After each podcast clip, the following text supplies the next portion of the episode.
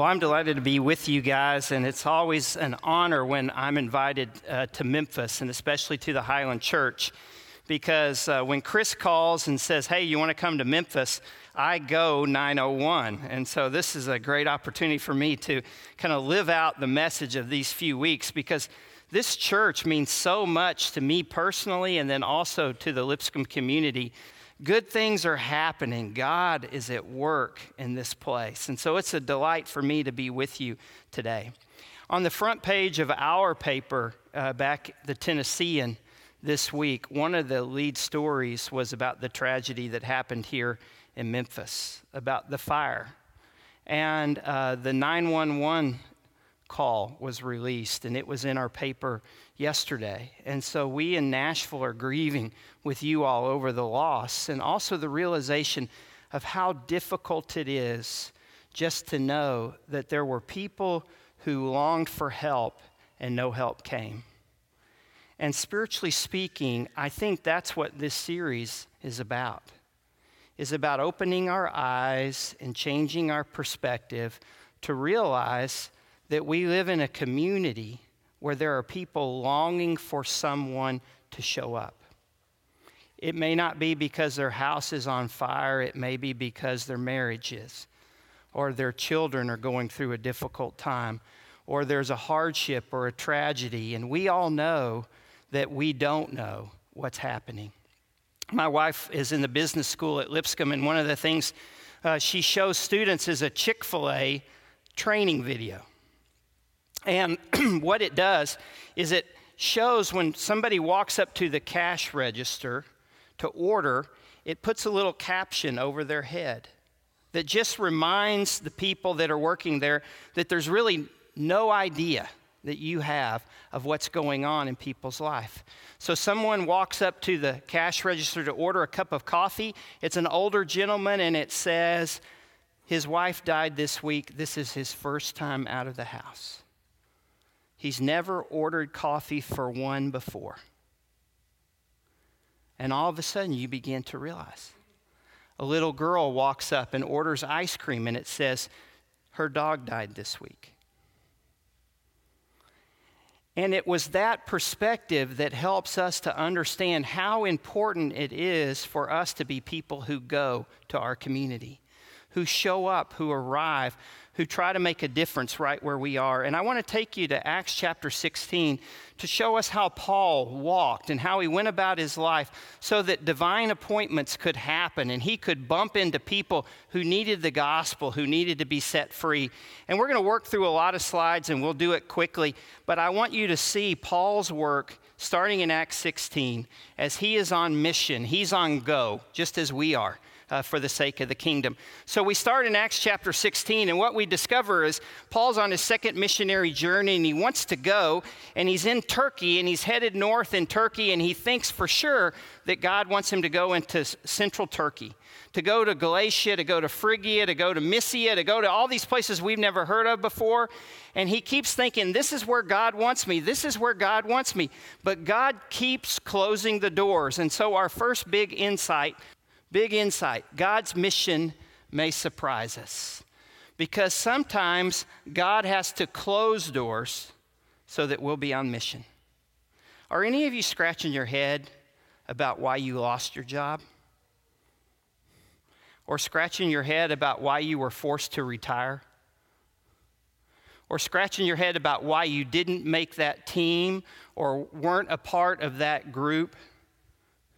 You know, sometimes I get so frustrated because I don't get what I want, but then I discover that that's because God wants to put me on mission.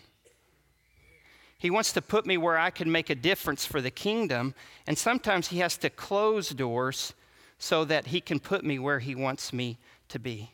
So Paul discovers that his way is blocked and he keeps looking and he does what I think we all ought to do more of. Let's look at this next slide. He's in Troas, which, by the way, another name is Troy, uh, the horse and all that. Okay, so he's in Troas, and it tells us that during the night, he has this vision. And the vision is a man from Macedonia saying, Hey, Paul, come over here. Come over here. You think that God wants you in Turkey, but He wants you to take a European cruise across the Aegean Sea and come to, Tur- and come to Europe. And so he wakes up and he discovers that, oh, you know what? Sometimes to get back on God's mission, maybe I need to take a nap. No, maybe I need to slow down and listen. Maybe I need to contemplate why am I here? What does God want for me? And this, this series that you're in is a moment for you to reflect upon what does it mean personally for me to be on mission? To use my time and my talent, my treasure for kingdom business. And so Paul discovers this for us that he's got to get back on mission. Next slide. And so uh, this is a, a mosaic there of, of, Paul taking a nap and God speaking to him and him heading on mission. So the next slide tells us, I think, where he went. Yeah, so it says from Troas we put out for Samothrace, then we went to Neapolis, and from Neapolis we traveled to Philippi. Uh, look at these slides fast. I want you to see these because this is a tour that I took a group of 50 on from Lipscomb uh, back in March. And we just had the best time. Everybody calls it the trip of a lifetime.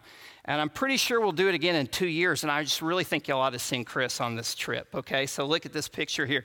This is the modern port of Neapolis, and this is where uh, Paul set foot on European soil for the first time. Look at the next slide. This is a mosaic that is uh, created to symbolize exactly where Paul would have set his foot. And there's actually a block there that dates back to the time of Paul. And so everybody in our group, you know, is getting up there and pretend this is the block, and everybody wants to put their foot up there and get that, ooh, that warm, cozy feeling of I just put my foot where Paul put his foot. And I said to our group, wait a minute. It's not where Paul put his foot, but it's how Paul put his foot. You see, for most of us, when we go somewhere, we go as a tourist. But Paul went as a missionary. He went as somebody who was on a divine appointment. Just as uh, when they landed on the moon, Neil Armstrong put his foot down and he claimed this ground for the United States and he pitched a flag there. Everywhere Paul went and he put his foot down, he was claiming the ground for the kingdom of God. So he wasn't just a tourist, he was claiming this ground for God. And if you're a mall walker, you're claiming the ground for God. When you go to the cafeteria at school, you're claiming the cafeteria for God. The Starbucks, you're claiming it as a place where divine appointments for God take place. Everywhere you go, you're going with a different mindset because I'm here as an advocate for the kingdom of God. And so I begin to see differently. And that's the way Paul was. Everywhere he went was a divine appointment just waiting to happen. And so he wasn't a tourist, he was a missionary. And that's what we are. We are missionaries called to 901, and we realize that there are divine appointments waiting to be had if we'll just open our eyes to them. And so Paul began to walk. And Paul walked the Roman roads and he headed toward Philippi. And uh, here he was on the Via Egnatia. Yeah, this was a road that was built by the Romans to make travel easy throughout Europe. But what I wanted you to realize is that Christians, we're all about walking. We're all about the way. Look at this next slide. People of the way walk everywhere. Don't you remember that more than the church was called the church of Christ, more often in the New Testament? You know what the church was called? People of the way. Followers of the way. Those who are on the way. Does it sound like from the very beginning God's people were on the move? That they were called to go? Paul is a follower of the way. He's part of a people of the way. And so they're always looking to figure out where does God want us to go next because that's what we're all about. And so you'll see all through the book of Acts they keep talking about followers of the way, people of the way, and that's what we are. Turn to the person next to you and tell them, "We're people of the way." Come on, you can do that. We're people of the way. We're on the way, we're on the move because that's what we're about. Paul arrives in Philippi there's no synagogue, there are very few Jews, it's a military town. And so he asks himself, Where would I go to meet searchers? Where would I go to meet people who, who care about God? Where I might be able to speak to them? And he remembered, oh, yeah, running water. That's where people meet. You remember that song? I went down to the river to pray. This is where that comes from. Philippians, Philip, I mean, Acts chapter 16. So Paul goes down to the river to pray. And when he gets there, there's a crowd. And he says, You guys have been waiting for the fulfillment of Israel. You've been waiting for the one of the promise. Let me tell you all about him. And from there, he began to tell them about Christ and about what Christ can do, the hope that was found in him, the consolation of Israel, the promise that God has revealed in Jesus Christ. And there was a woman named Lydia from Thyatira who was just visiting there for a long extended stay. And she said, Can I be a follower? He said, Absolutely. And he welcomed her into the waters of baptism. Look at this next picture. This is the baptistry there in Philippi, uh, running water right outside of town. Lydia became the first convert in Europe, right here. And so Paul stayed at her house and discipled her, but Paul wasn't just satisfied to be with searchers. He also went into the marketplace, right in the center of the town. He was a tent maker and he began to get to know the city and the way it worked. He was a businessman and he met business people and he thought like a businessman and he wasn't afraid to take the gospel of Christ into the marketplace. Yeah, this is a picture of a backgammon table that's actually carved into the floor. Soldiers would sit and watch the shops and they'd play backgammon. Can you picture Paul sitting down saying, I got next? That's what we do because we want to get to know our neighbors. We barbecue and we grill and we play backgammon and we do the things that we do to meet our neighbors. But he was a part of the marketplace. And one day there was this woman and she's trapped because a demon possesses her life. And she's got no hope, and she goes around, and her owners realize that she's a fortune teller. And so they're making a fortune off of her telling people uh, the future. And she's following Paul around, and she's saying, These people are followers of the Most High, and they're telling you the way that you can be saved. And that sounds great, except she's a lousy spokesmodel for the way of Christ. And so finally, Paul just couldn't take it anymore. And he said, In the name of Jesus, come out of her. And the demon left her, and she was set free. And Murphy's Law kicked in no good deed goes unpunished. Because her owners realized they had just lost their fortune teller and they'd lost their fortune. So they dragged Paul, speak for Christ in the marketplace, Next picture. They dragged Paul before the magistrate. And they trumped up charges, and he was thrown into prison. And this is a picture of the prison cell where we believe Paul was thrown into prison. Macedonian call, come to Philippi. I've led Lydia to the Lord. I've set this demon possessed woman free. God, what am I doing in a prison cell with these chains around my ankle? In this musky, dark, damp, smelly place. What did I do? Here's Paul and Silas's attitude. It says it's about midnight and they're singing praises to God. They're offering hymns. Steven Curtis Chapman wrote a song, What kind of joy is this? That counts it a blessing to suffer? What kind of joy gives a prisoner a song? What kind of joy stares death in the face and sings of victory? A song of a soul that's forgiven and free. And what you discover about Paul and Silas is that even with chains on their ankles in the dark recesses of a prison, they're the most free people in Philippi because they know the Lord Jesus. They know the purpose for their life. They know that God hasn't abandoned them. They know that they're on mission. And so everything is going God's way. And they're praising and singing songs. And you know what all the other prisoners are doing? Amy's going to tell you how you can reach your neighborhood without being weird. But Paul and Silas, they were different but not weird.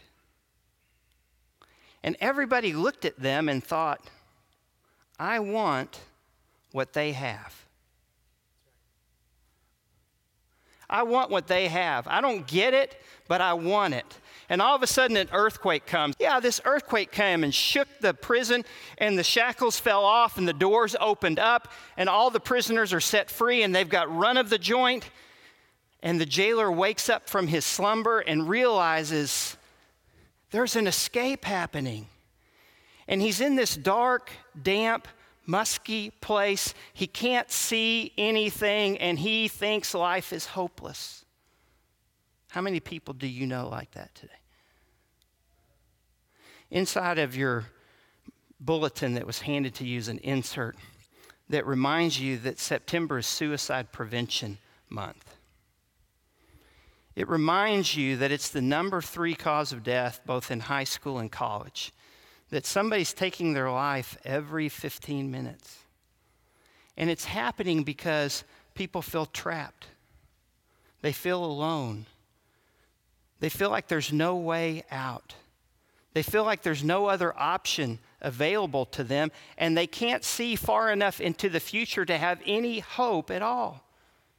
And this jailer feels that way. He picks up a knife and he's about to run himself in. And Paul says these important words that are the church's words for the world today Do yourself no harm we're all still here. Do yourself no harm, we're all still here. The jailer turns on the lights and realizes none of the prisoners have left. And then he turns to Paul and says, What must I do to be saved?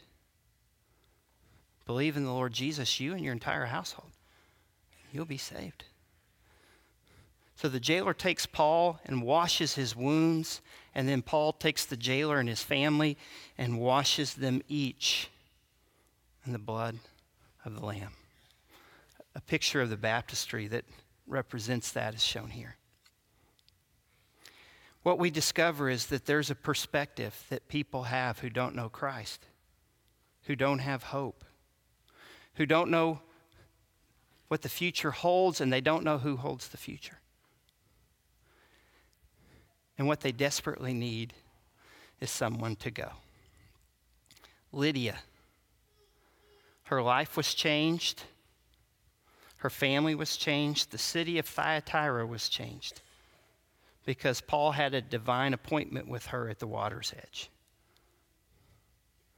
A demon possessed woman was set free, put back in her right mind, given the life that she always longed for because of Paul. A jailer was spared. And instead of taking his life, he gave his life for a purpose greater than himself, he and his entire household. All because Paul knew the way to walk, and he knew to go. And when we go and we claim the ground for Christ, divine appointments happen, people are changed, and life is never the same again. And so, my challenge to you is to be a missionary and to go. I carry a Fitbit with me everywhere I go. I've got it clipped right to my belt back here. And the reason I carry it around is because my wife makes me.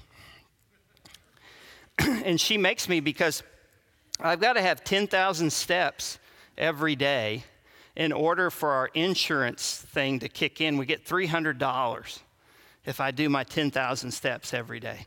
So there are days I come to the end of the day, I've got 8,500 steps, and my wife will say, uh uh you got to get to 10,000.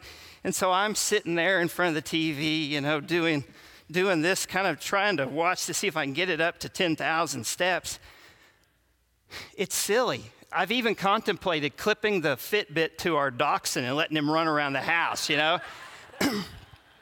I haven't done it yet, I promise, okay? But behind all of that is this whole idea I've got to get my 10,000 steps. But here's a better question it's not, did you get your 10,000 steps? But what did you do with your 10,000 steps? Who did you meet? Whose life was touched? What shut in got a visit? What do we do? God's calling us to go 901 and reminding us that the world will be changed when we do. Lydia gave her life to Christ. The demon possessed woman was set free. The jailer discovered hope when he had no hope. And you may be there today as well. And so we're offering an invitation. If you've never given your life to Christ, if you've never entered into the waters of baptism, today's the day to do that. Don't wait. If you have, but you're living without hope, you need the prayers of the church. You don't feel like you can go until God comes and reclaims the ground of your heart. However, we can minister to you, that's why we're here, and we encourage you to come as we stand and sing this song together. This is my desire to honor.